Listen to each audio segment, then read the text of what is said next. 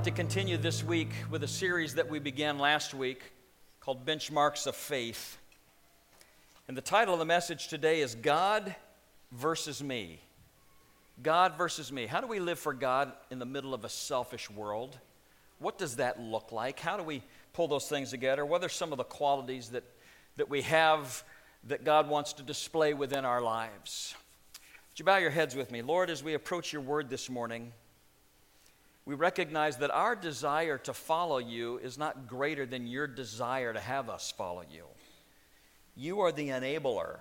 You are the one that brings to us everything that we need to live a life of godliness and holiness. And I pray that we would be open to you as you work within us today. Father, in those areas of our life where we seem to be in competition with you, I pray that you would make those clear and that you would make pathways for us to grow in you clear as well. And we pray this in Jesus' name, amen. I remember the occasion vividly. Cindy and I had entered into the Baldwinsville High School gymnasium because we were going to be sitting among the parents of those who would be watching our sons wrestle that night. That night, it was the first wrestling match of the year in Baldwinsville, where my children attended school, was wrestling Liverpool. My son was a freshman in high school and had been told that week that he would be wrestling varsity for the first match of the year that night. And since he had been wrestling since he was in second grade, being at a wrestling match was not unusual, but walking into a gymnasium between Liverpool and Baldwinsville, recognizing the, the rivalry and the people that were there, there was a different level of excitement than we had been accustomed to. Now, I am one of those dads that would sit right on the front row with a videotape. They used to be big. Then they got smaller. And I would videotape every one of Keith's matches from the time that he was in second grade when he started wrestling. And we would review those at the end. Win or loss, we went through them trying to figure out how can we do, what can we do to get better. And, and so I had gotten there early enough that I could get a front row seat because when it started, I didn't want anybody walking in front of me. So I would slide up right next to the mat and, and would begin to provide commentary for the match into the videotape as we were going. I'm not ashamed of that. And as had been the tradition when the referee called them together, they shook hands, and when he blew his whistle, I would always scream out, Let's go, Keith! He needed to know I was there. As the match went on, I was growing. By the way, how many of you know that parents can get more nervous than kids? Have, have you discovered that? You know, I, I had wrestled for a number of years and I was used to that moment when the whistle blew, the, the fear went away and it was time to get. Being a parent, the fear never goes away. And so I'm sitting there and I'm screaming and I'm hollering. And at one point during the match, he, he was able to get a hold of his opponent and flip him in the air and drop him to his back. And, and I start screaming at him. And it's in slow motion in my mind as the referee falls on the mat and begins to go. And I'm going, Hurry! three. And he slaps the mat, indicating that Keith had pinned his opponent and had won a varsity match. And I screamed, Yes! Don't act like you've never done that. I remember feeling the same way when my daughter Kara, my son was an athlete, my daughter was far more, uh, a very smart student, and when she has was walking across the stage with her gold cords, receiving a postgraduate degree from an Ivy League university, and I screamed out, Yes! in that crowd. What I did not understand at that time is the power of pride and the tears that would come to my face in those moments. How deeply it affected me. And I began to realize it is possible to take such delight and be so incredibly pleased by seeing somebody else succeed that you love that it really brings you to an emotional place. And I've thought about that a number of times through the years, and I've often considered it since that if I, as an earthly father, could have that sensation of pleasure and well being in the accomplishments of my son and my daughter, Surely that must give us an inkling, just an inkling, of what it is like for the Heavenly Father. When you do something that brings pleasure to Him, Again, we've got this image, so many people in our world, that there's this God that's just waiting for you to do something wrong. But I, I want you to picture a God that's just waiting for you to do something right so he can scream out your name and go, Yes! Because he's videotaping everything. When you begin to think of God being so pleased with your accomplishments and, and you become grasped by that and you grasp it, it will revolutionize your life. It will revolutionize the way we need to be. And, and living in a time and in a culture where pleasing ourselves is the statement of faith of our culture. Our culture is living in a, the only thing that matters is that I get what's mine. I'm number one. I deserve this. Me, me. And, and living in that versus me versus God society, we constantly battle these things.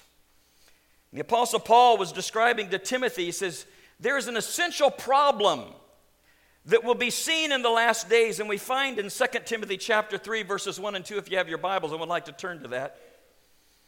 He says, But mark this there will be terrible times in the last days.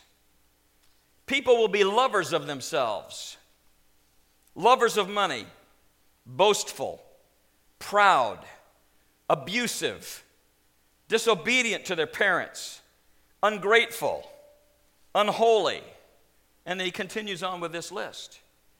Paul states prophetically that in the last days there are going to be terrible times, and then he begins to give us a list of exactly what it is that's going to cause them to be terrible. And he starts with this People will be lovers of themselves more than lovers of God. In other words, and it's you versus God, God ends up losing so many different times because we choose ourselves over what He desires. And he says the, the qualities that you can begin to recognize, whether it be in you or in the society around you, is the, first of all, people will love money more than anything else. They're going to want to try to provide for themselves and do everything they can do to pursue the almighty dollar. Beyond that, they begin to brag about themselves. All they can talk about is themselves. They just want to build themselves up to everybody that's around, and ultimately that leads them to a place of pride where they look at me, look at my accomplishments, look at what I have done. And as a result of that, it pursues their heart right into a level of arrogance where they no longer are capable of being team players and the people around them don't matter, just me. And then from there, that grows into an abusive behavior in the way that you treat others. Because if you can't value those around you, if you're the only one that matters, then it doesn't matter how you treat everybody else. And so abuse naturally follows after that. He says, and then in the last days you'll know you're in trouble when children begin to think that they know more than their parents. They begin to argue on every detail, close their door and think to themselves, my mom and dad don't know what they're talking about, and become disobedient because they begin to think that they are entitled to everything and they've lost the ability to be thankful. They feel that everything is owed to them, and that part of the generation and part of the world in which we live. And he classifies all of this as a self love said all of this happens because in your battle against God, these are the things that happen when terrible conditions arise when people no longer pursue what God wants in their lives. Lewis Bayly, a 17th century bishop and was a chaplain to the King of England, wrote a book that was called The Practice of Piety, directing a Christian how to walk that he may please God. And I'm going to read this not in the way that it was written, but in the way that it makes sense to us within our English language. He said, if we're going to discover what it means to please God, we must come to a knowledge of God's majesty and man's misery. In doing so, we become conscious of our sin. Only when we acknowledge the gravity of our terminal condition that the Bible calls sin will we understand our need of a Savior. We will never come to know the Lord Jesus Christ as a reality until we first see Him as a necessity. It's only when we who are by nature objects of God's wrath might be declared righteous in his sight and come to understand that that we can pursue him in a right place. The apostle Paul describes this transaction as this in Ephesians chapter 2 verses 8 and 9. For it is by grace that you've been saved.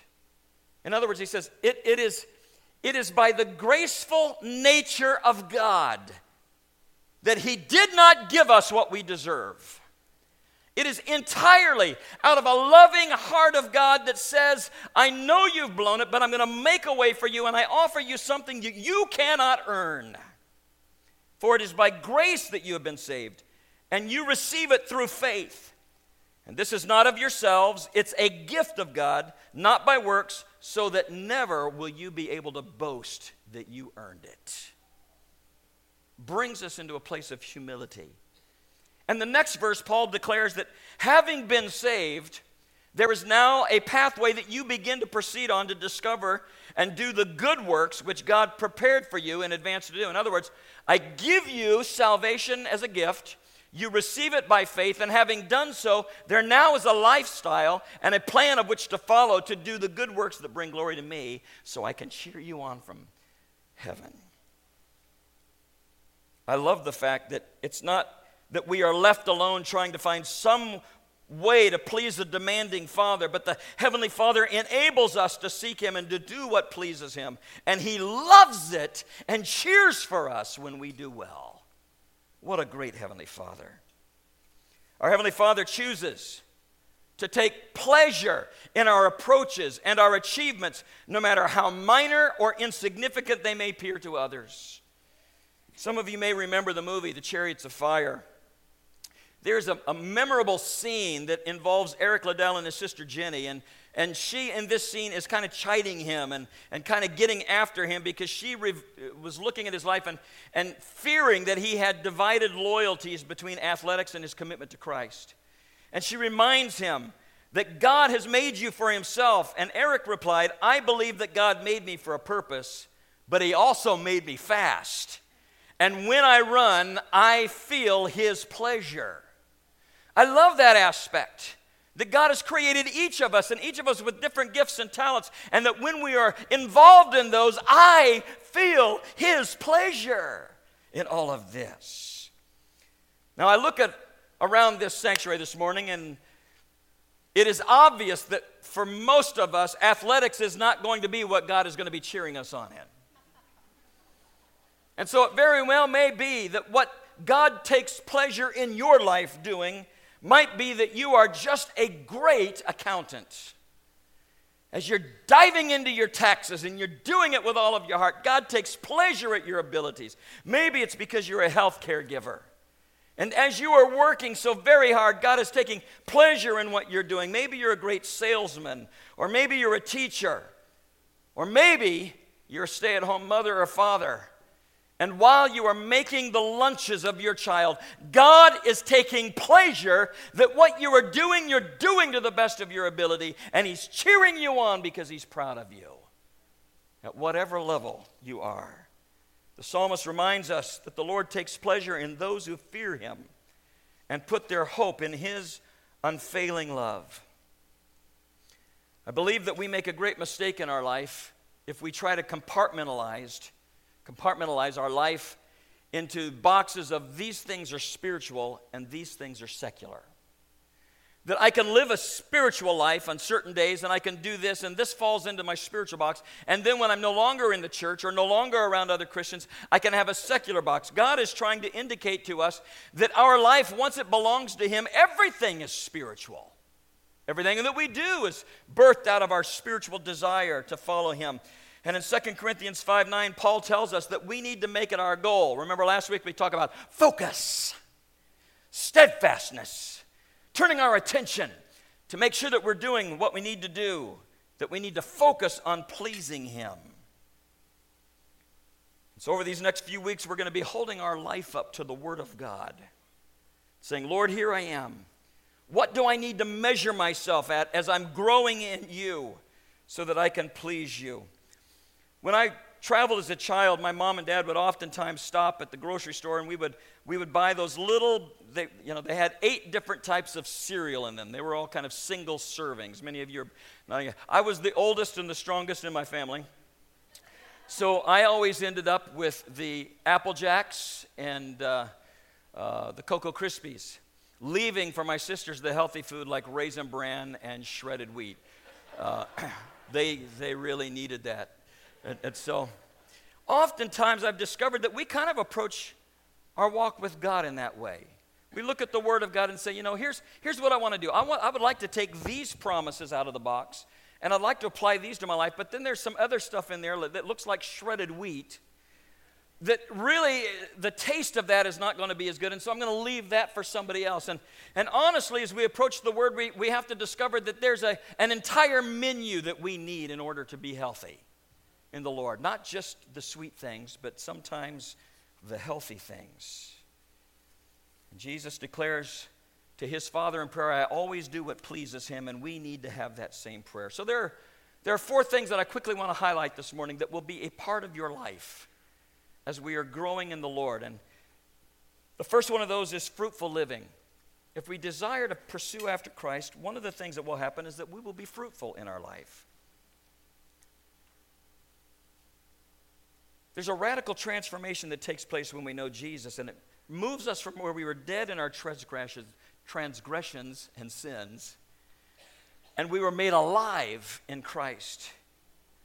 And before we came to know Him, our life was marked by fruitless deeds. We were active, our schedules were, were full, there were a lot of things that we were involved in. None of them, however, had any eternal or lasting effect that was built around what pleases me and what do I want to do.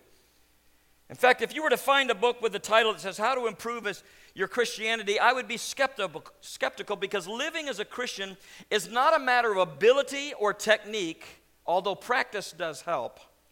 It's a matter of who you're in relationship with. The key to being fruitful in your life as you follow Christ is who are you connected with? In fact, if you turn, please, to John chapter 15, I want to read the first five verses of that. I am the true vine, and my Father is the gardener. He cuts off every branch in me that bears no fruit, while every branch that does bear fruit, he prunes so that it will be even more fruitful. You are already clean because of the word I have spoken to you, so remain in me as I also remain in you. No branch can bear fruit by itself. It must remain in the vine, and neither can you bear fruit unless you remain in me. I am the vine. You are the branches. If you remain in me and I in you, you will bear much fruit. Apart from me, you're not going to do anything. One of the interesting things about this is that there are levels of fruitfulness that we are satisfied with. Says that he cuts off branches that are unfruitful. He's, he's pruning the tree, things that are dead need to be cut away. But then he talks about those aspects of our life that we are fruitful in. And do you notice that he doesn't leave those alone? It says that he prunes them. Now, now we would look at that and say, I'm doing good in that area. And he goes, But only I know what you're capable of. And so there's things in your life going to begin to prune from the most fruitful areas because what's going to happen after that is as you yield to me, your fruitfulness will explode in greater ways than you ever dreamed or imagined. Because I am the gardener, and you've allowed me to have this access to you.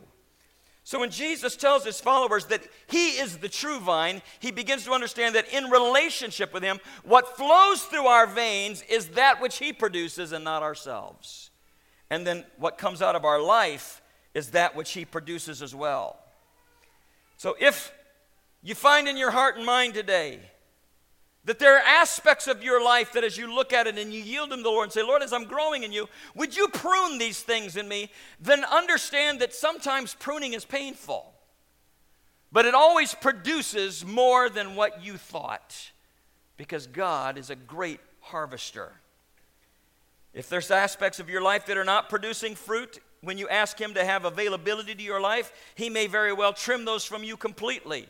But when you're in a thriving relationship with Jesus, you are eager to do what is good and you will devote yourself to it because you're tied in and what you're producing is glory for Him. And He becomes proud of the accomplishments of what is produced in your life. Alistair Begg states this Although the gospel is theological in its foundation, it is ethical and behavioral in its implications. In other words, it's one thing for us to say, This is what I believe. This is what the Bible teaches. This is my theological stance of which I will stand. It's another thing to take that and say, Now I need that applied in my life through the power of the Holy Spirit so that I begin to resemble what I believe. And in my life, as I'm resembling this, Lord, let my behavior be such that brings you glory because I am tapped into the vine and I want my life to resemble yours more and more. So the fruit produced in our lives is not by human endeavor, but by connection with Jesus through the power of the Holy Spirit. Secondly, in our life, as we're pursuing Him, we are instructed to have knowledgeable living. Colossians chapter 1, verse 10, and I'm going to read this from the New King James Version because I like the way that it words it.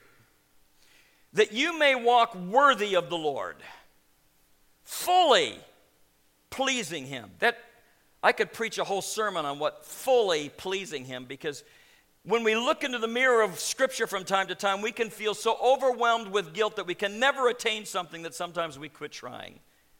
But when this becomes our aim and we're tapped into the Holy Spirit, then we grow in the knowledge. So, fully pleasing Him, being fruitful in every good work and increasing in the knowledge of God. Interesting enough, here is Paul was speaking to people that were really in a clash of worldviews. And in this passage, he's, he's speaking to a, a Greek colony at Colossus, which would be modern day Turkey. And many of these believers had come from pagan backgrounds, and they did not have a biblical or, or, an Old Testament understanding of what was going on there. They'd never heard the stories of God's providence through saving Israel, and they hadn't been raised on the Ten Commandments and hadn't been guided by the words of the prophets. They were not taught to pray the Psalms, and so as they entered into relationship with the Lord, they were trying to begin to blend their pagan background with their new Christian life trying to pick the best of all of these things. And so their outcome on life, with what they considered important, what was expected of them, was a blend of worldviews. At that time, when they'd grown up, they believed in gods and goddesses, and these deities couldn't be trusted because they rarely act on, be, on the behalf of humanity at all. In fact, they were terrible gods. They were reflections of the Greeks themselves. They were kind of embodiments of self worship and the idols that they had worshiped they had created to validate their own selfish desires. And in the middle of this, Christ steps in. And as he steps in, he declares that he will be Lord of all and Lord over all. And so they begin to find in this clash of cultures how then do I cut away those things which I may have grown up with so that I can pursue that which I know in my heart is real and alive to me? And as I was reading about that, I began to think, does that not sound like our culture today? Are we not in a place where people are trying to mix the best of the world with the best of Christianity and formulate their own theology that they can say, This is what I believe, this is the way I live, because this is the way that feels right to me. And in the middle of that, they will argue with you as to why they don't have to obey all of the Word of God. In fact, it tells us that the Scripture warns us of the signs of the times in the last days. It says, number one, people will find teachers that will tell them what they want to hear. 2 Timothy 3, uh, chapter 4, verses 3 and 4 says this in the New King James For the time will come when they will not endure sound doctrine. In other words, people will get mad when they are convicted of the Holy Spirit. But according to their own desires, because they have itching ears, they will heap up for themselves. In other words, I'm going to build a coalition of people that believe just like I do, and if I get enough of them, we must be right. Because it's me versus God. And they will turn their ears away from the truth, and they will be turned aside to fables. We in humanity are not the creators of truth, God alone is. Signs of the times in the last days also, there's going to be an increase in martyrdom. Jesus says in Matthew 24 9, they will deliver you up to tribulation and put you to death, and you will be hated by all nations for my name's sake. I was reading an article from Voice of the Martyrs, and researchers have discovered that the number of Christians around the world that were martyred between the year 2010 and 2020 was well over 1 million people. It works out that 100,000 people are martyred every year. And in last 10 years, in that single decade, more martyrs for the cause of Christ took place than the previous 2,000 years put together. The signs of the times. He said there's going to be an increase in lawlessness. The latest news is that in one of our cities there's been 500 homicides and they're not even halfway through the year yet. He says lawlessness will increase and many will fall away and betray one another and hate one another. Last week, Cindy and I were in Baltimore because we were attending the surgery of a couple of our nephews and the family that was there, our, our, my brother in law and sister in law, and, and the boys stayed at the Ronald McDonald House, which was five blocks away from the hospital. And when they got there, they were told, You cannot walk from here to the hospital. It doesn't matter if it's the daytime or the nighttime or if you all together in a group. It is so dangerous here that you cannot walk those five blocks. And so they had to take an Uber back and forth to the hospital. Gone are the days when you could take a walk in any place in any city at night. We live in a society today where there are places that police hesitate to go. And it's in this twisted sense of morality and God versus me way of life that Paul is seeking to correct in his letter to the Colossians. And, and he's saying, You cannot add elements of your old pagan ideas into the Word of God. You must choose this day whom you will follow this day whom you will serve. And we who are followers of Jesus Christ declare to him, You are our only hope. And so, as we focus on growing in the knowledge of God, what that means to us is that it will be fostered, number one, and I'm saying this to you who are here today, it's fostered because you care enough to come and be taught by preaching the Word of God. There are things that we pray every week, regardless of whether it's me or another one of our pastors, that there will be something deposited into your spirit that will give you something to hang on to for the week. Something that will bring life to you, something that will nourish your soul. Because these are not wasted minutes, these are eating minutes for us spiritually. We also pray that you will engage with God in conversation, that there would be an emphasis on prayer within our lives. That's why we have prayer meetings. That's why we gather together. That's why we pray for you at the front. There's a connection that takes place when we're talking to God. We know likewise that we need to spend time in His company, a need for devotional time. That's why we as a church, corporately, are going through the Bible daily together so that we can ingest what God wants us to know and daily grow in the things of the Lord as we do this together. And then we know that in our desire to be more like Him, that it's important that we gather together in times like this to worship. I've had somebody once tell me it's not important whether I'm there or not. I said, Really? You don't know the joy it is for other people to see you in the house of the Lord. There's nobody that can worship God in the house of the Lord for you. Your presence is important. So, whenever you get up on a Sunday morning and begin to think about all of the other things that you can do, I want to remind you your presence here is important, not just to you, but to other people who are encouraged because you're faithful. It's important as we begin to look to grow in the knowledge of God that is progressive and dynamic. Thirdly, there's a powerful living that comes to those who are pursuing Christ. If we are to please God in every way, then we need to have a power that is beyond ourselves. We need divine resources to meet the demands of Christian service and Christian life. And let me add this, especially as our culture gets to a place where we as believers will be persecuted more and more.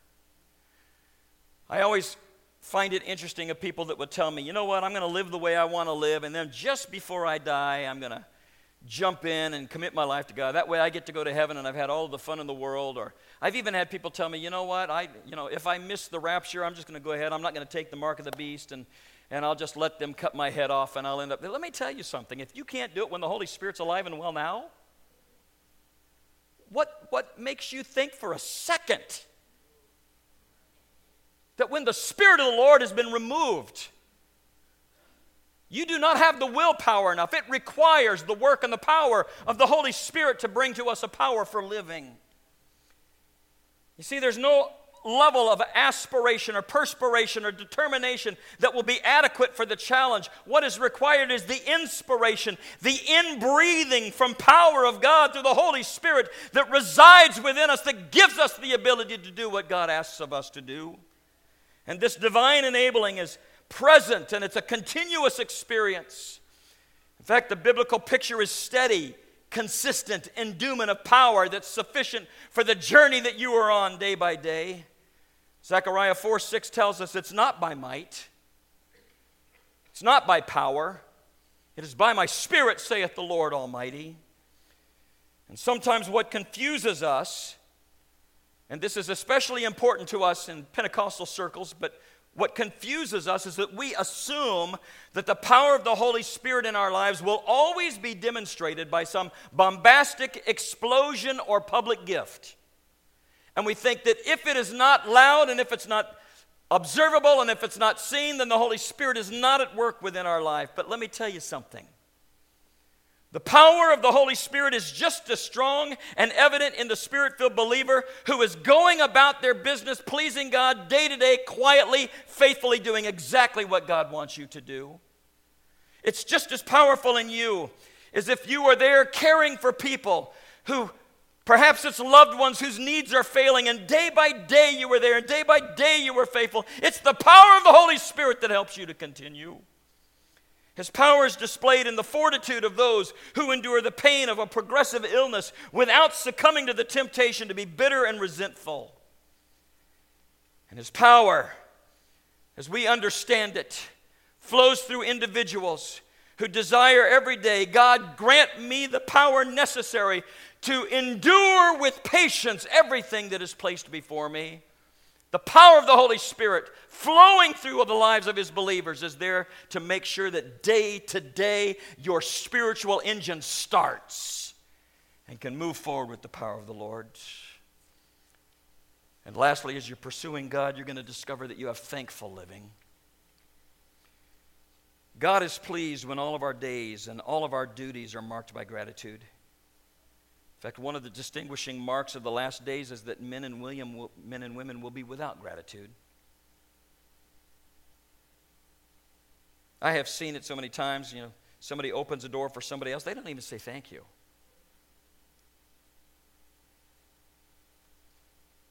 I was going to say something about driving, but I would just convict myself. We'll just move on.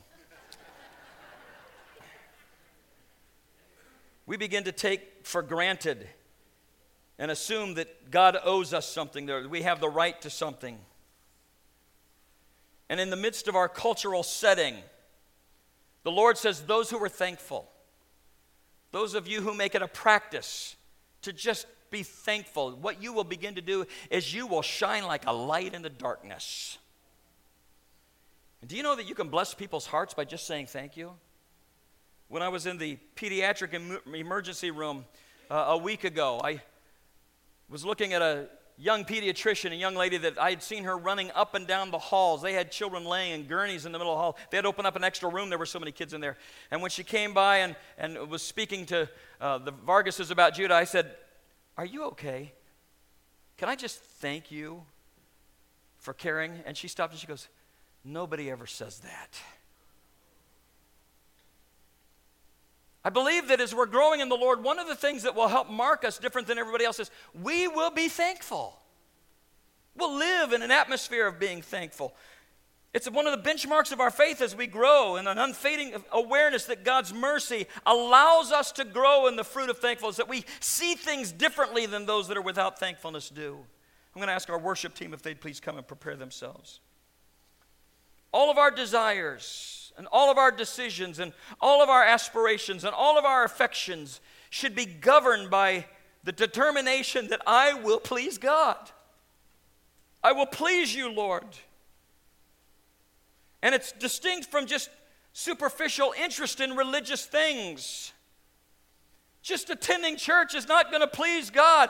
There's an attitude and a life and a lifestyle of obedience to His Word that He's going to hold up. And when you do, you will hear the applause of heaven as tears run down His face as He cheers for you and He's so proud of you, tapping into everything that He has given for you. So, in this God versus me contest that you're in, you must determine who's going to win and who's going to yield? How many of you are campers? How many of you ever put up a tent? Several of you. You know, you pull that thing out of the bag, and they used to be made of heavy canvas. Now they're really light nylon. And the first thing that you do when you pull that out, if you have any experience, is you don't immediately start looking for the poles to put it up. You look for the stakes. And you spread it out on the ground and you take a stake to the one corner and you stake it in tight and then you pull the other corner and you make it tight and you drive that stake in the ground. And you do that on all four corners because you know you can't put a structure in place until you have stakes driven in the ground that these are places we will not move from. These points that we had today of fruitful living and knowledgeable living and powerful living and thankful living these are the stakes by which we drive them in the ground and say this is how i will live I'm going to pursue God with all of these things so that the structure that He begins to place into my life will have support. And the interesting thing is, is He's not building you all to look alike. There's no cookie cutter neighborhoods as He builds Christians. You're going to look differently. The structures will look differently, but the stakes are the same, driven firmly into the ground. That I will trust in Him and I will pursue Him with my heart.